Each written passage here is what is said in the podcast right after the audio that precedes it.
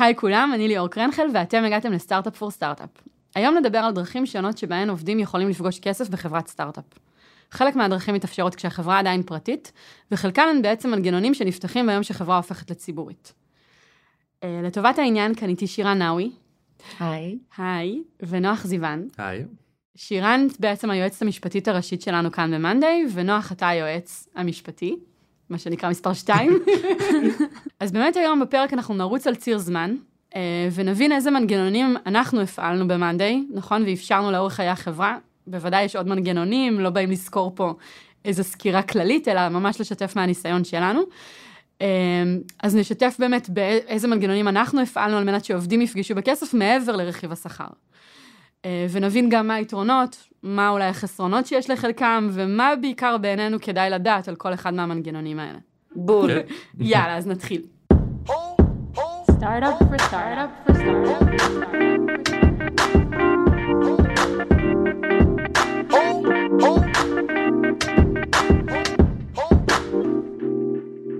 אז בעצם באנו לדבר על כסף, אבל לפני זה, שירן, בואי רגע נתחיל מלהבין למה בכלל היה לנו חשוב, ועדיין חשוב לנו כחברה, לוודא שעובדים אה, נהנים מההצלחה של החברה כשהחברה מצליחה.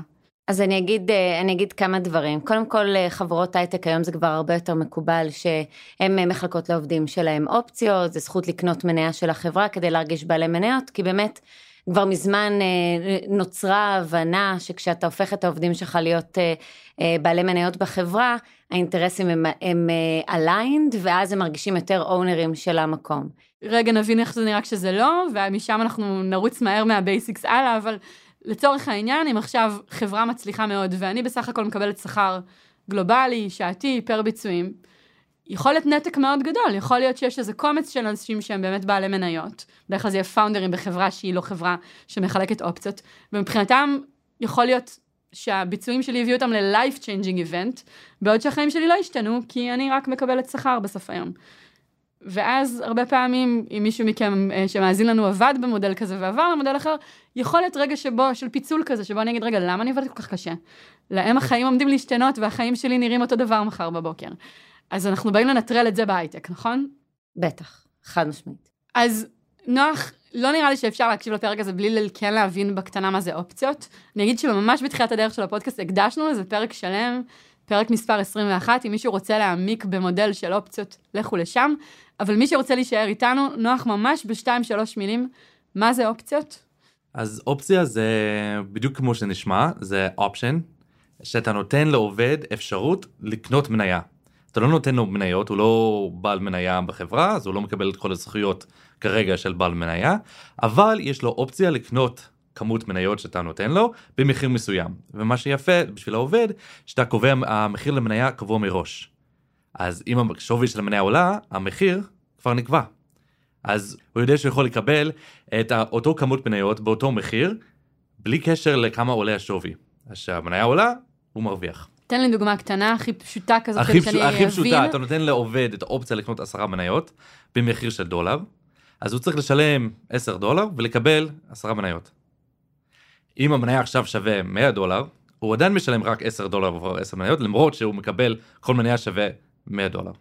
ולכן כשנצטרף בשלב מוקדם יחסית לח... לחיים של חברה, אז ככל שהחברה תתפתח, כבר שם השווי האופציונלי של המניות שלי יעלה. בדיוק, אז ככל שהחברה מתפתח והשווי של החברה כאילו גודלת, בדרך כלל גם השווי של המניות שלה. והכוונה, כאילו, והתקווה לכל עובד, שהאופציות יהיה שווה יותר ויותר, עד שהוא מתחיל לממש. המושג ממש חשוב, כי זה, זה הרגע שבו העובד מחליט לבחור את האופציה ולקנות את המניות. Okay. אוקיי. ואז הופך להיות בעל מניות רגיל.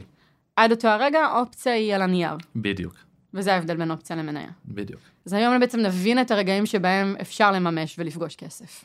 אז כחברה פרטית שעוד לא הונפקה או לא עשתה אקזיט, לא נדבר היום על אקזיט, אבל גם אקזיט זה בעצם מצב שבו אפשר uh, לפגוש כסף. Um, אנחנו מכירים מנגנון שנקרא סקנדרי, נכון? זה המנגנון הראשון שהפעלנו ב-Monday, כדי שעובדים עוד בחיים של חברה פרטית יוכלו לפגוש כסף דרך המימוש של אופציות. אז שירן, ספרי לנו קצת יותר על, שוב, למה בעצם. בואו נבין מה זה אומר, מה זה סקנדרי. אז uh, משנה לשנה בחברה בצמיחה יש לה סבבי השקעה, שבהם משקיעים ורוצים uh, להשקיע בחברה לפי שווי מסוים. Um, ובשלב מסוים של החברה שכבר יש לנו עובדים שהם שנתיים, לפעמים גם שלוש, ארבע שנים, בחברה אנחנו כן רוצים לתת להם קצת ליהנות uh, מהדבר הזה, ומה שאנחנו עושים, אם המשקיע רוצה להשקיע בנו נגיד 50 מיליון דולר, אז אנחנו אומרים נפלא, 30 מיליון דולר תשקיע בחברה ואנחנו נוציא את ה... וננפיק מניות ישירות מהחברה, ו-20 מיליון דולר בוא תקנה מהעובדים שלנו. אמ, את המניות שלהם, וככה למעשה זה המפגש הראשון של העובדים עם כסף, הם נפרעים לראשונה, הופכים את האופציה למניה ומיד אה, לכסף, וזה מצב שהוא ווין ווין, לפעמים גם עבור המש... החברה עצמה, בגלל שכשאנחנו מוכרים מניות ולאו דווקא מנפיקים מהחברה, מנענו דילול אה, נוסף של החברה. הרבה פעמים נתקלנו גם ב-Monday וגם אה, בעבר בחברות אחרות, שמשקיע רוצה לשים כסף, לפעמים הוא רוצה לשים יותר, הוא רוצה חלק גדול, אבל החברה לא מוכנה עדיין, ל... אנחנו לא מוכנים לדילול הזה, לדילול משמעותי, וגם דרך להתמודד עם זה, זה באמת שחלק ממנו יהיה שאנחנו נוכל אה, לתת אה, גם למייסדים, אולי לפעמים בעלי מניות אה, ראשונים בחברה, מה שאנחנו קוראים אנג'לים, ובטח לעובדים למכור. ונושא מאוד חשוב להגיד בזה, שלא כל חברה יכולה להרשות לעצמו לעשות סקנדרי. חברה שזקוק לכסף, הוא לא יכול לעשות את זה, הוא צריך את כל כאילו דולר שהוא אמור לקבל ממשקיע, ממשקיע להגיע לחברה. ויש משקיעים שגם לא יסכימו לעשות סקנדרי, כי הם אומרים, אם אני כבר שם 50 מיליון דולר, אני רוצה ש-50 מיליון דולר שלי ילך לחברה, כי אני רוצה שחברה ישתמש בזה כדי לפת... כאילו להתפתח. אז בעצם אתה אומר כמה דברים עולים מזה. אחד, שזה כנראה לא קורה בסבבים מוקדמים מאוד, נכון? נכון. שבהם כל דולר מתרגם לצמיחה. ושתיים, שבאמת אה, צריך לשכנע את המשקיעים שזה יקרה, זאת אומרת, זה לא טריוויאלי וזה לא חלק בלתי נפרד. אמנם היום זה נהיה יותר ויותר מוכר, אבל זה לא משהו שהוא אה, הכרחי שנקבל עליו כן ממשקיעים. בדיוק, בדרך כלל הם כן אוהבים את זה, כי כמו ששירן אמרה, זה מונע דילול, אז מניות שלהם לא יהיה שווה פחות, אבל מצד שני, הם רוצים לדעת לאן הכסף שלהם הולך. עוד שאלה שהרבה פעמים עולה סביב סקנדרי, זה האם אה, אני כעובדת חברה שמממשת אופציות, האם זה אומר שאני פחות מאמינה בחברה, האם יש לי פחות... מוטיבציה להישאר ביום שאחרי, כי כבר פגשתי כסף, אז אולי למה לי להישאר פה? איך מתמודדים עם זה? זה בדיוק העניין של המנגנון של איך בונים את זה, צריך לבנות את זה בצורה חכמה. אחד האינטרסים לעשות את זה, זה גם לתת לעובד קצת אורך רוח. לפעמים אחרי שלוש-ארבע שנים העובד עדיין לא, לא פגש כסף, לפעמים רוצים לתת לו קצת אורך רוח, אבל צריך אה, לזה שהוא לא יהיה פירעון, אה, מה שנקרא, מיידי, ויהיה מולטי מיליונר ויעבור הלאה אה, בחייו, ולכן מלכתחילה אנחנו קובעים את המנגנון, קודם כל שאנחנו אה, מאפשרים רק לעובדים שעבדו, שקיבלו את האופציות שלהם לפחות שנתיים לפני כן. הסיבה שאנחנו עושים אה, את זה היא מיסויית לחלוטין, ואנחנו נותנים לעובדים אה, מגבלה. דבר שני שאנחנו עושים, נותנים להם מגבלה, נותנים להם למכור עד 15% ממה שהם יכולים. עכשיו הם מחליטים כמה הם מוכרים, רוצים שניים, יש לנו אפילו עובדים שבחרו לא, כי הם אמרו לא, אנחנו מאמינים בחברה, אנחנו רוצים להמשיך. ויש כאלה שכן בחרו למכור, זה לא אומר שהם לא מאמינים בחברה, אמ, אבל הם, אה, שהם עשו את זה, כי זה, שוב, זה חלק קטן יחסית ממה שיש להם. גם צריך לזכור, באמת כמו שנוח אמר, זה אה, לא קורה ממש בתחילת החיים של חברה, והרבה פעמים אותם עובדים ש, שזכאים בעצם לפגוש בסקנדרי, הם עובדים שהצטרפו ממש בתחילת הדרך, המשכורות לא בהכרח היו טובות. אה, אז זה גם איזושהי דרך להגיד תודה, כן? כאילו על שנים קשות, על שנים שהסיכון בהן הרבה יותר גבוה. חברה בתחילת הדרך, עשרה עובדים, הסיכוי שהיא תונפק יום אחד הוא מאוד מאוד נמוך. אז אם כבר פוגשים אה, בכסף משמעותי וכבר אפשר להנזיל ממנו לסקנדרי, זה גם איזושהי דרך להגיד לעובדים האלה תודה על הזמן הזה שאתם איתנו. חד משמעית. אה, אז איזה סיכון יש בסקנדרי? חוץ ממה שציינת שבאמת החברה צריכה לוודא שהיא לא מחלקת כספים שהיא צריכה כדי לצמוח. אז הסיכון בסקנדרי לקראת עובד זה סיכון כמו כל דבר זה לצאת מוקדם מדי.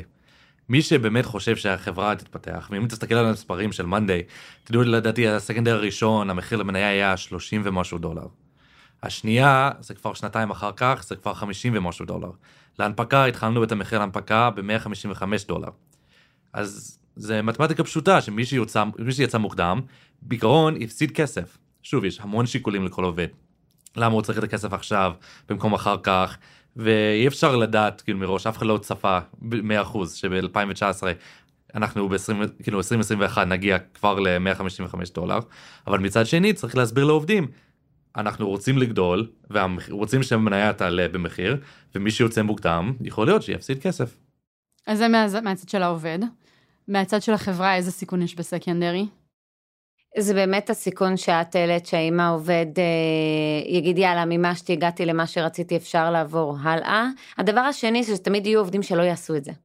תמיד יהיו עובדים שלא ייקחו חלק, אולי כי הם לא הגיעו לשנתיים, אה, ואז יוצר קצת מרמור, אבל שוב, זה הכל חוזר כשבונים מנגנון שהוא קונסיסטנטי לאורך זמן כל הסבבים, ומתקשרים אותו, אגב, מתקשרים אותו לכל החברה, ולא רק למי שזכאי, אז יש הבנה. יש הבנה ואפילו ציפייה של שנה הבאה שאני אגיע לשנתיים האלה, אני גם אקבל שזה, אה, במקרה של חברה שאולי לא גייסה ולא יצא לסבב השקעה, אולי הציפייה הזאת זה הסיכון אה, עבורה. שחלק מהעובדים יזכו לדבר כזה והשאר לא פשוט כי החיים של החברה התפתחו בצורה מסוימת. חד משמעית, כן. אם מישהו עכשיו ברגעים האלה מתכנן סקנדרי, מה הדבר האחד כזה שהייתם אומרים לו שים לב אליו? הייתי אומר שתי דברים. דבר ראשון, שמצד ההנהלה והמשקיעים כולם באותו עמוד, כולם מבינים את זה, כולם רוצים את זה, וכולם יודעים את ההשלכות לזה. אבל זה, זה בסיסי, שצריכים להיות כאילו מודעים. ודבר השני זה כמו ששרן אמרה, זה לתקשר את זה לעובדים, להסביר להם למה עושים את זה, מה הסיכונים, מה האפשרויות, למה אנחנו, איך הגענו ל...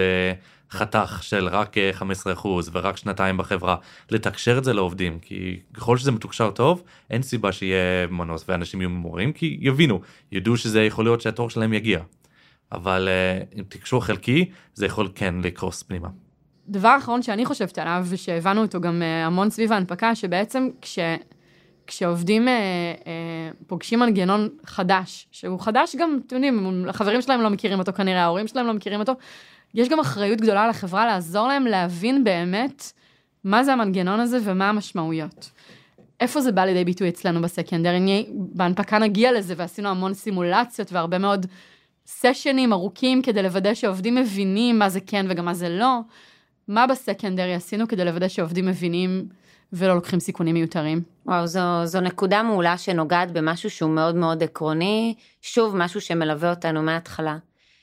קשה תמיד נורא להבין מה זה אופציות, מה אני עושה איתם, ומה ההשלכה המיסויית של זה. אני אמריקאי, אני ישראלי, אני בכלל ישראלי עם אזרחות אמריקאית, מה אני עושה עם הדבר הזה? ואחד הדברים הכי חשובים שצריך לעשות, שוב, כדי לעזור להם לקבל החלטה, זה להנגיש להם מידע. אנחנו לא במקום של יועץ, אבל אנחנו במקום שאנחנו רוצים להנגיש להם את הכי הרבה מידע שאנחנו יכולים, בצורה שהיא ברורה להם ומובנת להם, שמים אותם עם פוזיציה שהם יכולים לקבל החלטה.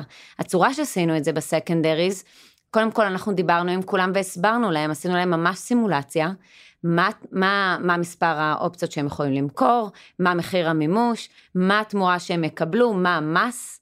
אה, שירד, אה, שירד להם, ועשינו להם סימולציה. עכשיו אמרנו להם, זה סימולציה, יכול להיות שיש שינויים, בגלל שהרי הדולר, אנחנו מוכרים בדולר, המס נגבה בשקלים, אבל עם כל הדיסקליימרים הנכונים, אבל בסוף גרמנו לעובד להבין את תמונת המצב.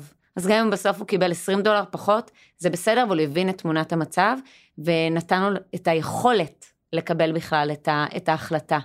מעולה. אז הסקנדרי הוא בעצם המנגנון היחיד שהתאפשר אצלנו כחברה פרטית. אמ, ועכשיו נעבור ככה בציר הזמן לקראת המעבר שלנו לחברה ציבורית. אני בכוונה אומרת לקראת, כי את המנגנון הבא, אה, ספוילר קוראים לו DSP, צריך לחשוב עליו לפני ההנפקה, כדי שהוא באמת יוכל להיות מופעל עם יום ההנפקה. אמ, אז מה זה DSP? ראשי תיבות ל...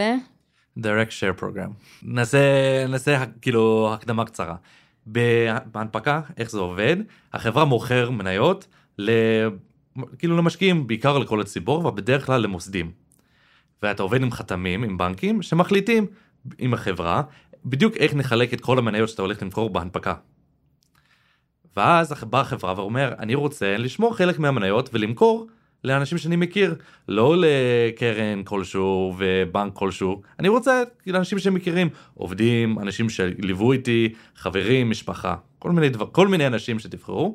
אז ה-DSP זה כלי שהוא שבה החברה הולך לבנקים ואני אומר, מכל העוגה שאני הולך למכור בהנפקה, אני רוצה לשמור אחוז מסוים לאנשים שאני מכיר, שאני מביא לשולחן, לא אנשים שהחתמים מביאים לשולחן.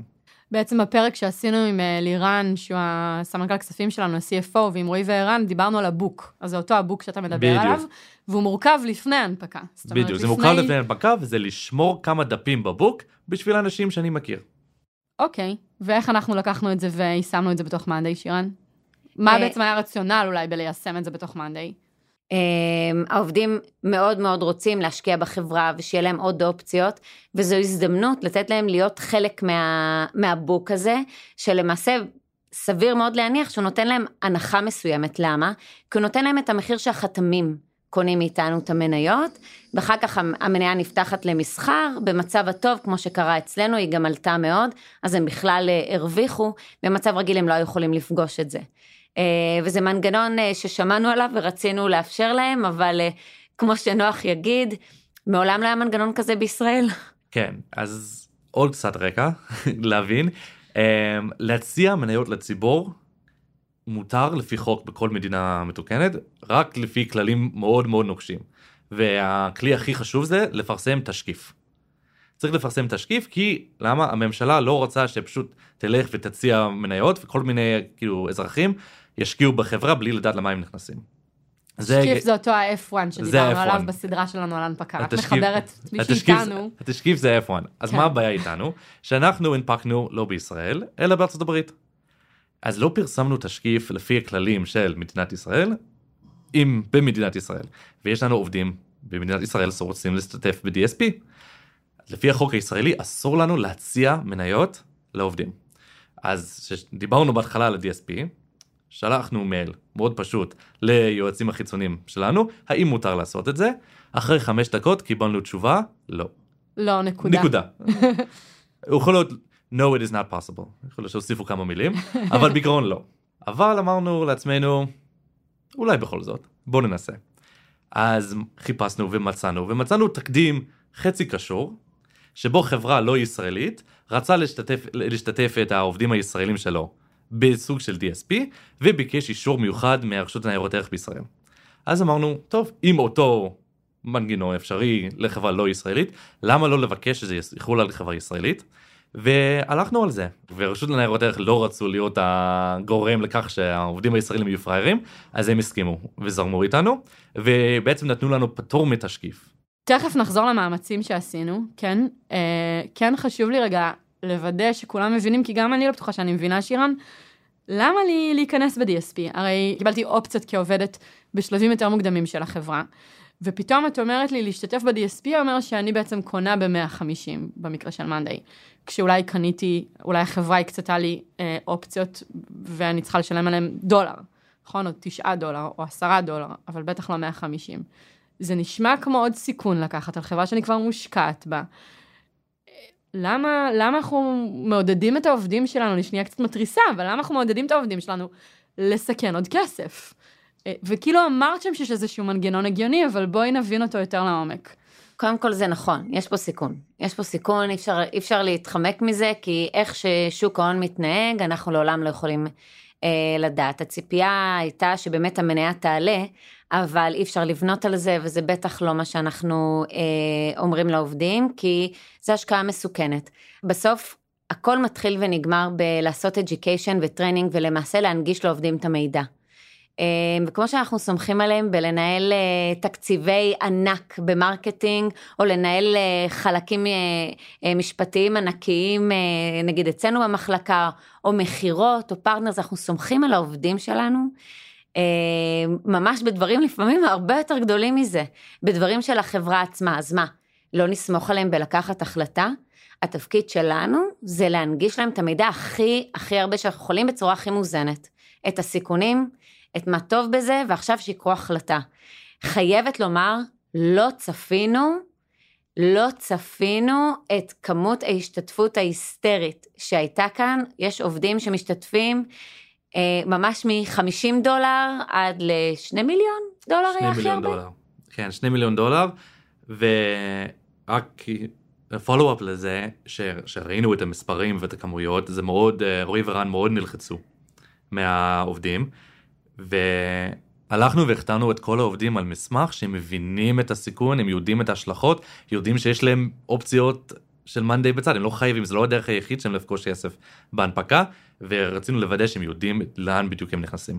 ואפילו אני זוכרת שלקראת הסגירה של ה... של ה... היה פרק זמן מוגבל שאפשר להצטרף ל-DSP, רועי העלה עוד מכתב כזה ממש מדם ליבו, וכתב, זה, כולכם פה, כולכם מדהימים, כולכם מאמינים, אל, ת, אל תסכנו כסף, ואני חושבת שזה אולי איזה עיקרון, אם תרצי להרחיב עליו, אל תסכנו משהו שמבחינתכם זה נורא לאבד אותו, כי אתם לא יודעים מה יקרה למניה. עשינו הרבה גם כזה טרנוף על המנגנון, כדי לאזן בדיוק. את זה קצת. כי צריך לחשוב גם שהמצב בשוק ההון היה מצב מאוד מאוד ורוד. אה, בזמן ההנפקה מכפילים אה, על חברות אה, היו מאוד מאוד גבוהים, שזה אומר שהחברות אה, נסחרו בשווים מאוד מאוד גבוה, אה, גבוהים של מיליארדים. אז אמנם באותו זמן השווי שלנו לא היה ידוע עדיין, אה, יש כאן איזה הייפ מטורף שהכל מדהים וכאילו אנשים שוכחים את הסיכון ואז נכנסנו לתקופה כשראינו את, את ההרשמה, כשנסתיימה ההרשמה וראינו את מספר המשתתפים, אנחנו חייבים לשקף עכשיו רק את הצד של הסיכון. שוק ההון זה מקום לא יציב, אנחנו חווים את זה היום, חווים את זה כל הזמן. ומצד שני, ולדעתי זה קשור למה ראינו נהירה כל כך גדולה, זה צריך לחשוב שכל מי שעובד בהנפקה, זה נראה שזה מעסיק את כל החברה, אבל בפועל זה מעסיק קומץ מאוד מאוד קטן של החברה. למרות שכל החברה יודעים על זה. והם רוצים כאילו מאיזשהו שלב להיכנס לזה, ובגלל הנושא הבא שנדבר עליו זה הלוקאפ, שזה כאילו תקופת הצינון שלא יכולים לפגוש כסף לחצי שנה בערך. עובדים רוצים להרגיש חלק מההנפקה, ולדעתי ה-DSP היה דרך להם להיות חלק מההנפקה עצמו ולהרגיש שאני ממש ממש קשור לתהליך הזה. ונכון, אז התעזרנו בהם בתשקיף והראינו להם ואת הטרנספרנסי של מאנדי שידעו את כל הנושא, אבל הם לא יהיו ממש חלק. וה-DSP נתן להם להגיד, הנה אני חלק מההנפקה, והיום בהנפקה אני רואה את המניה פתאום, אני פותח את ה... וכמה רגעים הכי רגישים, כי לא האמנתי שזה עדיין באמת יעבוד ה-DSP עד ליום בוקר של ההנפקה. אמ, שאחד מהעובדים בא אליי והראה לי את הטלפון שלו עם התיק המניות וראה הנה יש מניות במאנדיי עכשיו במנ... כאילו אני רואה את זה בחשבון שלי וזה גר... בגלל זה אני, אני חושב שראינו את כל הנהירה הגדולה. את הביקוש הגדול הזה. בדיוק, הביקוש למרות הסיכונים שהם ידעו עליו. נוח, אתה גם נוגע כבר בנקודה הבאה, בוא נבין רגע איך נראה ה-DSP, בסדר? מה, איך הוא פועל בסופו של דבר. אז אמרתם חודשיים לפני זה צריך להגיש, לא, פשוט לא ניירות ערך, זאת אומרת חודשיים תהליך, אז הרבה יותר מחודשיים צריך להגיש. ופתחנו לחברה, נכון? בעצם אפשרנו לעובדים להגיד, נלכה באיזשהו טופס, כמה הם רוצים להכניס, ואספתם את המידע הזה, מה קורה ביום עצמו של ההנפקה מבחינת ה-DSP? אז מה שקורה בדרך כלל, נגיד חברה אמריקאית קלאסית, הולך לבנק לחתמים, ויש לחתמים, נגיד בדוגמה שלנו גולדמן, יש להם ממשק. כל מי שרצה בארצות הברית להשתתף ב-DSP, קיבלו מייל מגולדמן לפתוח חשבון יהודית, העבירו את הכסף לחשבון, ובאותו לילה של ההנפקה אני חילקתי את המניות שהם קונים. הכי פשוט שיש. ישראל הם לא ידעו מה זה DSP. הבנקים התקשרו, לא הבינו, היינו בשיחות עם הבנקים עד ללילה לפני הנפקה, להבין מה הולך פה, מאיפה המניות האלה יגיעו, למה עובדים מבקשים לשים כסף בצד. אז זה אופרציה משוגע. ומה שיותר בעייתית, יש לנו כמות מוגבלת של מניות. אנחנו כאילו הבטחנו לחתמים שאנחנו לוקחים רק חמישה אחוז מה book. ופתאום יש שם כסף ליותר מחמישה אחוז. הרבה יותר. אז אנחנו צריכים להחליט, לשים מגבלה. איך מגבילים? אתה אומר זה שב secondary יש מגבלה של 15%, פה לא יישמנו את זה והתחרטנו על זה בדיעבד. מבחינה אופרטיבית. אז היינו, היינו בלילה, יותר גרוע, בהנפקה אתה לא יודע את המחיר. עד לילה לפני יש את ה pricing, לילה לפני הנפקה שמחליטים את המחיר הסופי של המניה. נכון, נגיד ב secondary אנחנו יודעים את המחיר, ב secondary הכל סגור, fixed. ב secondary נכון. זה פיקסט, אתה גמיש, הכל ידוע מראש, אבל לא יודעים.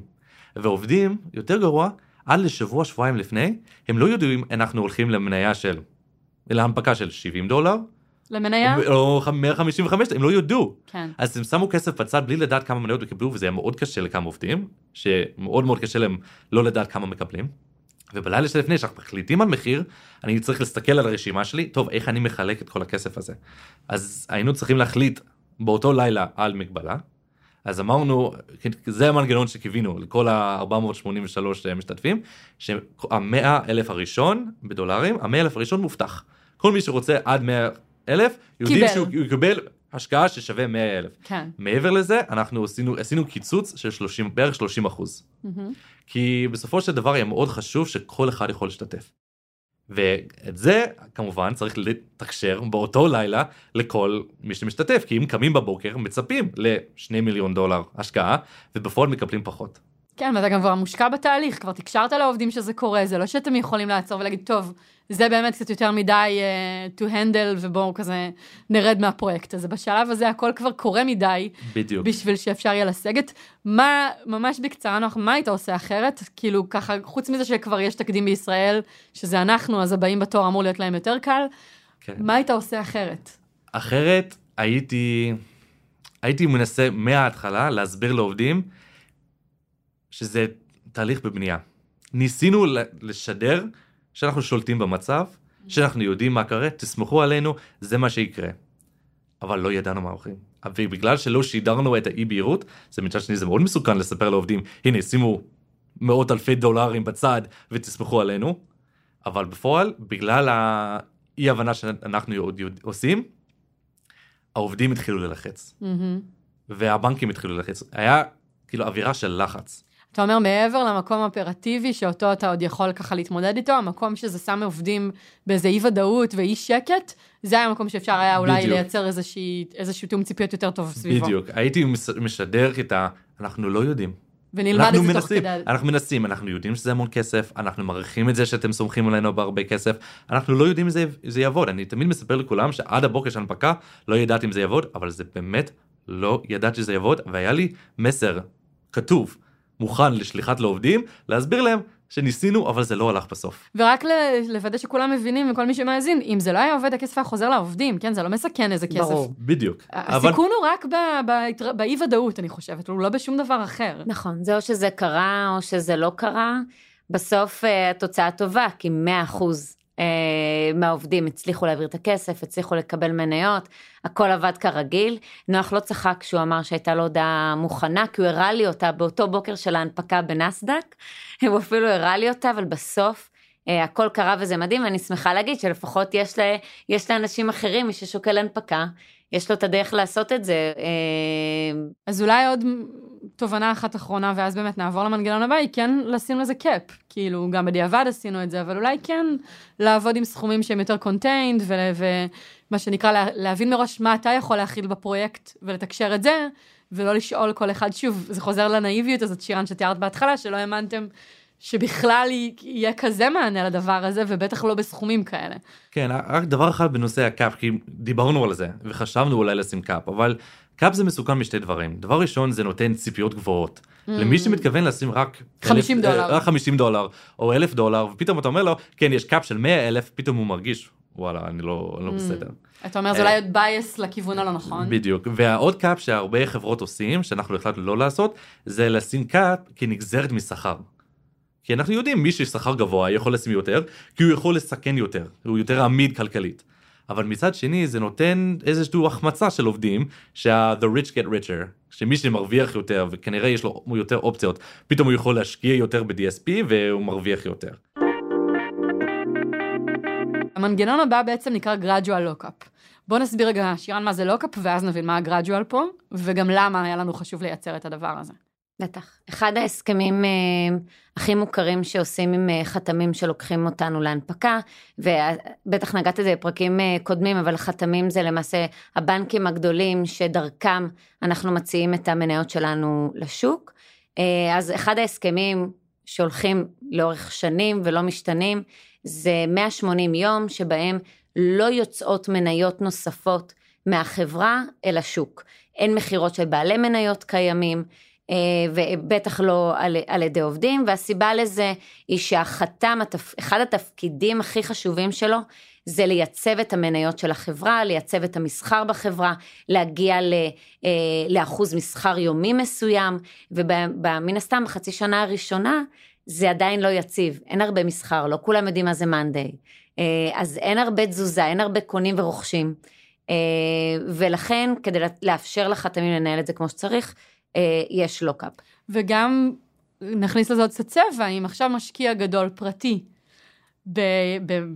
במצב של הנפקה מחליט אה, ככה להיפרד מהרבה מאוד מניות, זה גם יכול לייצר איזה סיגנל לא כל כך מגניב לשוק. מה, אולי הוא יודע משהו שאנחנו לא יודעים מהימים שלפני ההנפקה, אולי התשקיף לא משקף את המציאות. אז, אז זה לאזן לא רק ברמה האובייקטיבית של מניה מול מניה, אלא ברמה של מניות שהמשקל שהשוק יכול לשים על המשמעות של המכירה שלהן גדול יותר ולא בהכרח מדויק לשום דבר. נכון, ובגלל זה גם אחת, אחד הדברים הכי חשובים מבחינת החתמים זה שכל בעלי המניות, למעשה זה לא רק החברה צריכה להסכים, זה כל הבעלי המניות שלה. אז שכל, לפחות בעלי המניות הגדולים ביותר מסכימים אה, ללוקאפ הזה. לנעילת המניות שלהם, כי את יודעת, לכאורה זה שייך להם, את לא באמת יכולה למנוע מהם, אלא אם כן הם מסכימים לזה, ואנחנו באמת החתמנו את כל החברה, בעלי מניות אה, גדולים וקטנים אה, כאחד. אז זה הלוקאפ. זה מודל שאומר 180 יום, אף אחד, זאת אומרת, כמו שנוח אמר, נורא נחמד שכולם חוגגים בעולם, אבל אני לא יכולה לענות מהדבר הטוב הזה ב-180 יום הבאים. ואז אנחנו על הדבר הזה באנו ושמנו משהו שנקרא gradual lockup, נכון. עכשיו, מה שקורה בדרך כלל זה שיש שחרור של המניות, מה שנקרא ריליס, אחרי, ביום ה-181, שאז כולם יכולים לסחור, ואז באמת כולם uh, רצים לשוק. וזה מ-0 ל-100. בדיוק, ומה שקורה באותו יום, למעשה זה שהמניה יורדת.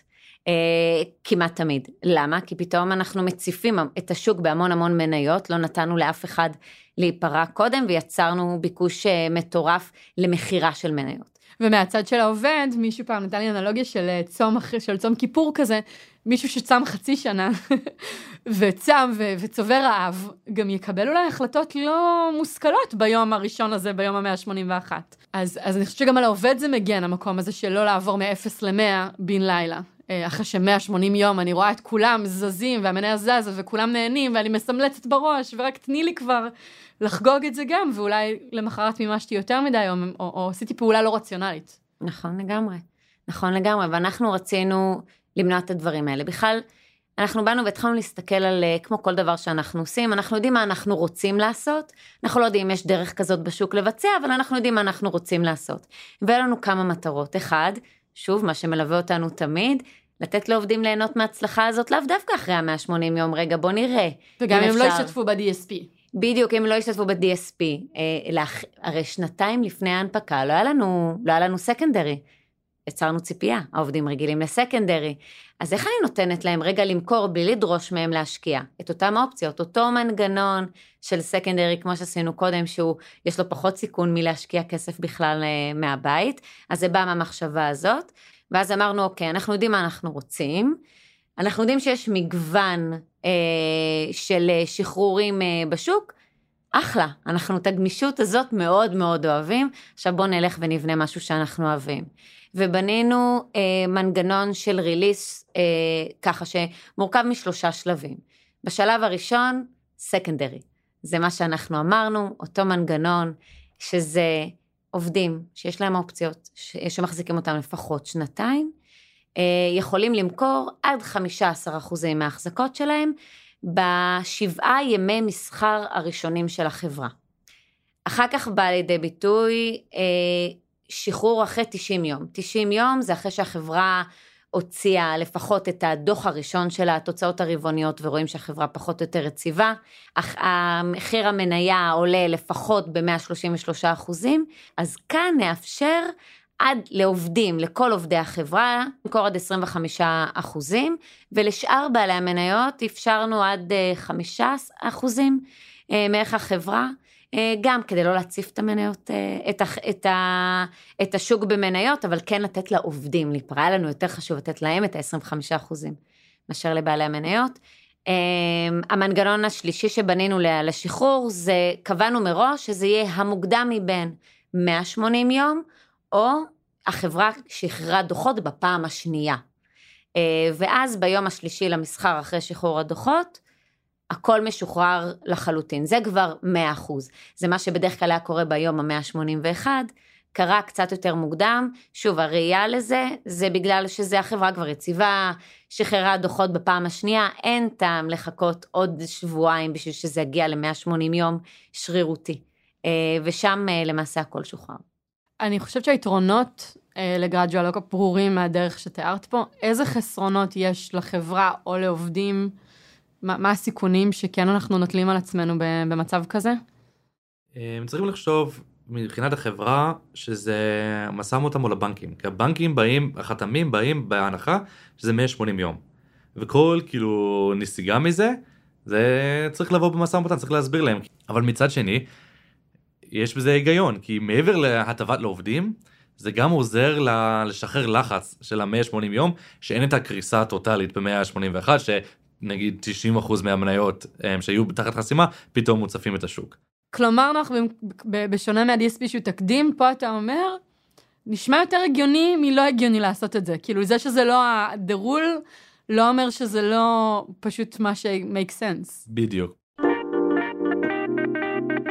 המנגנון הבא שנזכור, אנחנו כבר מתקרבים אה, לסוף, הוא בעצם משהו שנקרא ESPP, נכון? ואם אמרנו ש-DSP צריך לדאוג לו ולהניח את כל התשתיות ממש לפני ההנפקה, זה כזה, או שזה קורה או שזה לא קורה, כי כמו שנוח אה, הזכיר, זה נכנס לבוק והבוק נסגר ערב לפני, וגם הגרדואל לא בעצם צריך להחליט עליו לפני ההנפקה.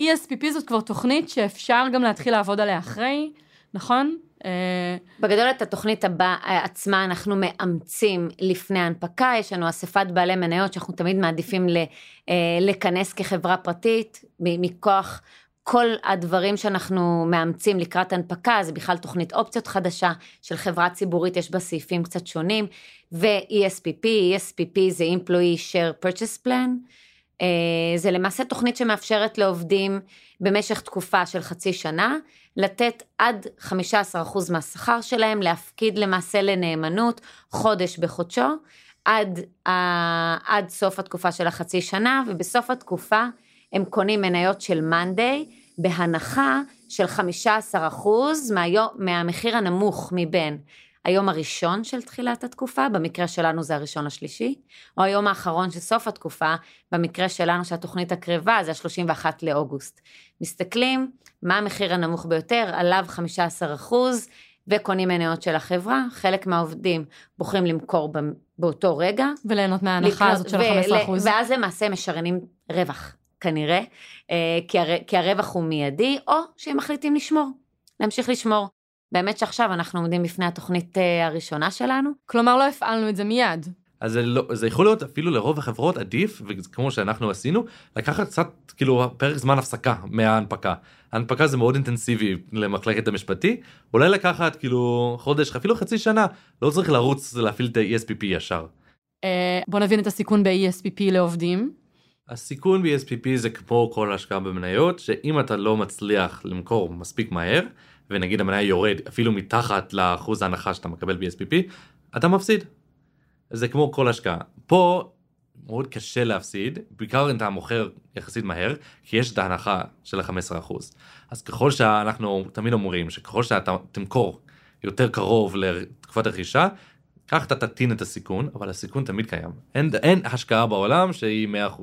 אני גם יכולה להגיד שכמעסיק, אה, זה עוד חשיפה לשוק ההון, וכאן בניגוד לאופציות שהוא פשוט מקבל, אה, כאן זה כסף מהמשכורת שלו. אה, וזה מפחיד, אפילו בתור מעסיק. אה, אני הכי מעדיפה שהם ימכרו מיד, שריינו, תעזבו, אל תשקיעו. כאילו אתם, גם ככה יש לכם את האופציות, אתם, אתם בתוך החברה, שריינו את הרווח, תעברו הלאה, כל חצי שנה, למעשה יש שתי תקופות של חיסכון בשנה, כל חצי שנה יש עוד תקופה כזאת, תמשיכו לעשות את זה בצורה מתגלגלת, תרוויחו את הרווח הקטן, תעברו הלאה, שריינו את השכר, שמרו על הכסף שלכם. אה, זה המסר, כי שוק ההון זה משהו שאנחנו לא יכולים לצפות. הרבה פעמים מועמדים שפוגשים את מאנדיי, או כל חברה אחרת שהונפקה בתקופה האחרונה כחברה ציבורית, שואלים, אז רגע, אז כבר אין אופציות? אה, כחלק ממרכיב התגמול שלי, מה, מה, מה קורה עכשיו כשכל החברה היא בעצם אה, מונפקת, מה שנקרא? אז במקום אופציות, כי כמובן, תמיד אפשר להציע גם אופציות כחברה ציבורית, זה פשוט פחות מקובל מכל מיני סיבות, אבל מה שאנחנו מציעים זה נקרא RSU, או Restricted Stock Unit, ושם במקום אופציה שאתה מקבל בווסטינג כל רבעון או כל שנה, תלוי בכל חברה לפי מה שהוא מחליט, שאתה מקבל את האופציה על הנייר לקנות את הכסף, ואתה לא צריך לקנות את זה, פה אתה פשוט מקבל אחרי כל תקופת vesting מניות, והמניות האלה זה שלו, הוא לא צריך להוציא כסף. אז כל עלייה של המניה הוא מרוויח. זה נשמע פשוט מדי, איפה הקאץ'? בסוף אנחנו באים כחברה ציבורית ואנחנו אנחנו מסתכלים על מה עובד מקבל, אוקיי? ובסוף אנחנו נותנים ערך דולרי. ערך דולרי, בוא נגיד שהחלטנו לתת 100 אה, אלף דולר. אה, בסוף זה הולך לפי בנצ'מרקים אה, שמקובלים בשוק, לפי חברות מתחרות והכל. אם את מחלקת את זה באופציות, כמות האופציות תהיה גדולה יותר מכמות ה-RSU שאת תתני. למה? כי האופציות יש להן מחיר מימוש, הוא גבוה. אז הערך של האופציות הוא נמוך יותר מה-RSU שהיא... שזה 100 אחוז. העובד תמיד בתוך הכסף. למעשה זה 100 אחוז, זה אפס. אופציות יעלו בדרך כלל ממוצע 30 ימי מסחר לפני שקיבלת, זה כל הזמן נע ונד. מצד שני, יש, יש מינוס גדול באופציות, בגלל שיש להם מחיר מימוש. ובשוק מאוד מאוד תנודתי, יכול להיות שביום שקיבלת המניה הייתה מאוד מאוד גבוהה, מחיר המימוש שלך גבוה, אבל אז המניה ירדה, ואז הערך הזה יורד. ולכן בא הכלי של ה-RSU, והוא אומר, אתה תמיד בתוך הכסף, הכל בסדר, אתה מקבל כמות של יחידות שהיא יותר נמוכה, אבל אתה תמיד בתוך הכסף, אני מזערתי לך את הסיכון, למעשה. וזה אולי מביא אותי לשאלה שגם נסגור את הפרק של קצת התחלנו איתה, אבל עכשיו, אחרי שהקשבתי לכם, למה לנו? למה לנו כחברה להיכנס לאזורים האלה? זה, אתם יודעים, יש מרכיב שכר שכולם מכירים אותו, השוק יודע לעבוד סביבו, הוא יציב, יש לו בנצ'מרקים. למה בכלל לאפשר לעובדים, ואמרת את זה בעצמך, שירן, להיחשף לשוק ההון בכל כך הרבה דרכים שונות? ובעצם, אתם יודעים, אפשר אפילו לטעון שזה עושה דיפוקוס. שעובדים במקום להיות עסוקים בעבודה שלהם, עסוקים בכמה הכסף והזמן שלהם שווה פה. מעלה שאלות שנראה לי שהן כולן לגיטימיות. אז לא, לא נענה על כל השאלות האלה היום כאן, כי, כי זה לא הכובע שבאנו להחזיק, אבל כחברה, למה לנו? קודם כל, אנחנו מאוד דבקים בערכים שלנו, ואם אנחנו אומרים לעובד, שהוא אונר, זה אונר עד הסוף. אז זה אונר גם, ב, גם במניות, זה אונר עד הסוף, זה נותן תחושת אחריות, זה מה שרצינו לשדר בחברה. זה מה שרועי וערן רצו להרים כאן מהיום שהם הקימו את החברה, של אנשים שהם אונרים, שהם חלק מהדבר, מהכישלונות, מההצלחות, ובסוף, כאונרים, אנחנו סומכים עליהם. אנחנו מספקים להם את הכלים לעשות את זה, דרך אה, קצת education, יותר הנגשה של הרבה מידע, אה, נוח, אה, זמין לכולם אה, לשאלות, ויש לנו סרטונים אה, מפה עוד הודעה חדשה עם הסברים ושאלות ותשובות, וסשנים של הסברים. בסוף, אנחנו סומכים עליהם, ואנחנו הולכים עד הסוף עם העקרונות שלנו של ownership ו-inclusion. גם כשזה מורכב. גם כשזה מורכב, אנחנו נשבור את התקרות זכוכית אם צריך. העיקרון הוא עיקרון. אני רק אגיד משהו שעם כל היופי ומה ששרן אמרה, לחברה ועובדים שמאמינים שהחברה תצמוח, זה גם אפשרות כלכלית טובה לחברה לתת אה, מניות. או אופציות או RSUs או אפילו SPP לעובדים כי זה צורה לתגמל אותם שיכול להיות יחסית זול במקום לתת כאילו כסף או שווה כסף כי אתה נותן פחות כי אתה מאמין שהדבר הקטן שנתת לעובד עוד יצמח למשהו הרבה יותר גדול ממה שאתה יכול לתאפשר. בגלל זה גם הרבה חברות קטנות נותנים אופציות, כי אין להם את הכסף לשלם לעובדים, אז מוכרים להם ואומרים, הנה נותן לך את האופציה, בתקווה שזה יהפוך להיות הרבה יותר משהו גדול, וזה לא שונה לחברה ציבורית. חברה ציבורית לא תמיד יכול להרשות לעצמו לשלם בדולרים או בשקלים כמה שהוא רוצה לתת לכל עובד. אז הוא נותן להם את הכלי ההוני שיכול, שבתקווה יצמח למשהו יותר גדול. ששוב, כמו שאמרת בתחילת הפרק, כשהחברה מאוד תצליח, גם כן. העובד יצליח. בדיוק. אם מישהו עכשיו מתחיל להתעסק עם כל השאלות האלה של איך עובדים בחברה שלא יכולים לפגוש כסף, אה, מה הדבר האחד הזה שהייתם ככה ממליצים לו לעשות? לקחת ממשהו שכבר אמרתם, איפה להתחיל? אל תתחילו לחפש דרכים קיימים, או מה חברות אחרות עשו, או מה מקובל בשוק, כי ינסו כמה עורכי דין וגם הבנקאים וחתמים, ינסו למכור לך playbook מאוד כתוב מראש, שמסביר לך, הנה תעשה א', ב', ג', וזה הכי טוב. אבל אם זה לא מתאים לחברה, או לעובדים שלכם, תבקשו לעשות משהו אחר, הכל פתוח. בסופו של דבר מניות של החברה זה כמו שהתחלנו, זה, זה כלי מאוד מאוד גמיש, אפשר לעשות המון דברים איתם. אז תחשבו מחוץ לקופסה, תחשבו מה אתם רוצים להשיג, איך אתם רוצים להטיב לעובדים, באיזה מובן, באיזה הגבלות, באיזה יתרונות. תחשבו על הכל ותנסו ליצור משהו שמתאים בדיוק לכם. כל מה שעבר לחברה א' לא תמיד מתאים לחברה ב', ומניות ותגמול הוני זה אפשרות לעצב משהו שמתאים בדיוק לך. אני כן אחדד על זה, כי זה אפילו גדל מעבר אה, לעניין של תגמול עוני. זה מעבר לזה, כי כשהלכנו לה, להנפקה, וליאור, את מכירה את זה היטב, אמרנו, אנחנו עושים את זה בדרך שלנו. כי יש המון המון דרכים, אני הייתי שותפה בהנפקה גם לפני הרבה שנים, ודברים התנהלו אחרת, וגם היום דברים מתנהלים אחרת. ופתאום כשאנחנו ניצבים בפני העולם הזה, ואנחנו אומרים, אוקיי, מה אנחנו רוצים לעשות? עכשיו, חווינו את זה מאוד בעוצמה בהנפקה, אבל זה קורה גם לפני סבבי השקעה, וזה קורה בכלל כשמקימים חברה. מה אני רוצה לעשות? מה העקרונות שאני תמיד רוצה לחזור אליהם? אה, החתמים הלכו איתנו וחיפשנו את הדרך שלנו. ואני חושבת שזה מה שחשוב, כי עצות אנחנו נשמע מכל מקום. בסוף תאתרו מה עמוד שדרה שלכם, מה מחזיק אתכם ותיצמדו אליו. ותלכו, קדימה. ואני אוסיף על זה, שממש על כל מחשבה כזאת, מיד הצמדנו education לחברה. ליטרלי בבורד שבו בנינו במאנדיי את כל התהליך הזה, גם שאלנו מיד מה יהיה המידע שננגיש לעובדים, מי יהיה בעל המקצוע, באיזה תדירות נעשה את זה, באיזה שלב נעשה את זה, ואני יכולה להגיד שהיום, גם כעובדת חברה, יש לנו בקלנדר כמות, אה, באמת, כמות הדרכות מאוד מאוד גדולה, שקשורה לניהול כלכלי, לניהול פיננסי, לעבודה, עם, ה, עם הכלים השונים שציינו, וכמו שאמרת, שירן, ו...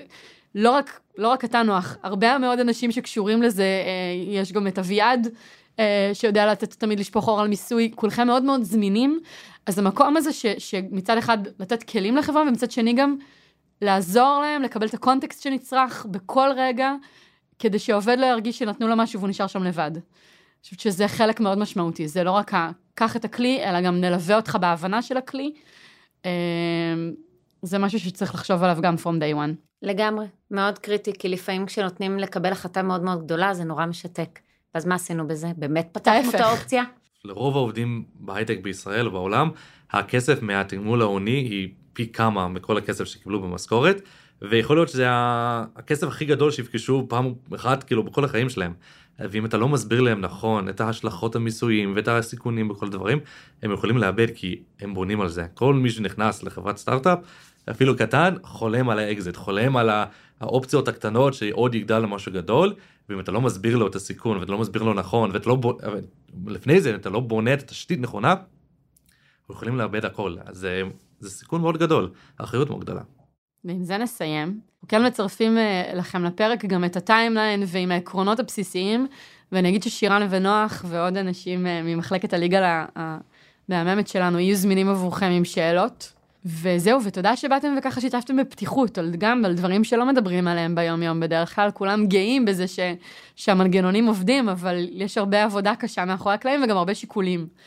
אה, אז זה מה שאני לוקחת מה, מהיום, את כל המחשבה שיש לפני שמשהו באמת אה, אה, מונח בשטח, אה, ותודה. תודה, תודה על ההקשבה. כן. תודה שהאזנתם. Startup for startup for startup for startup.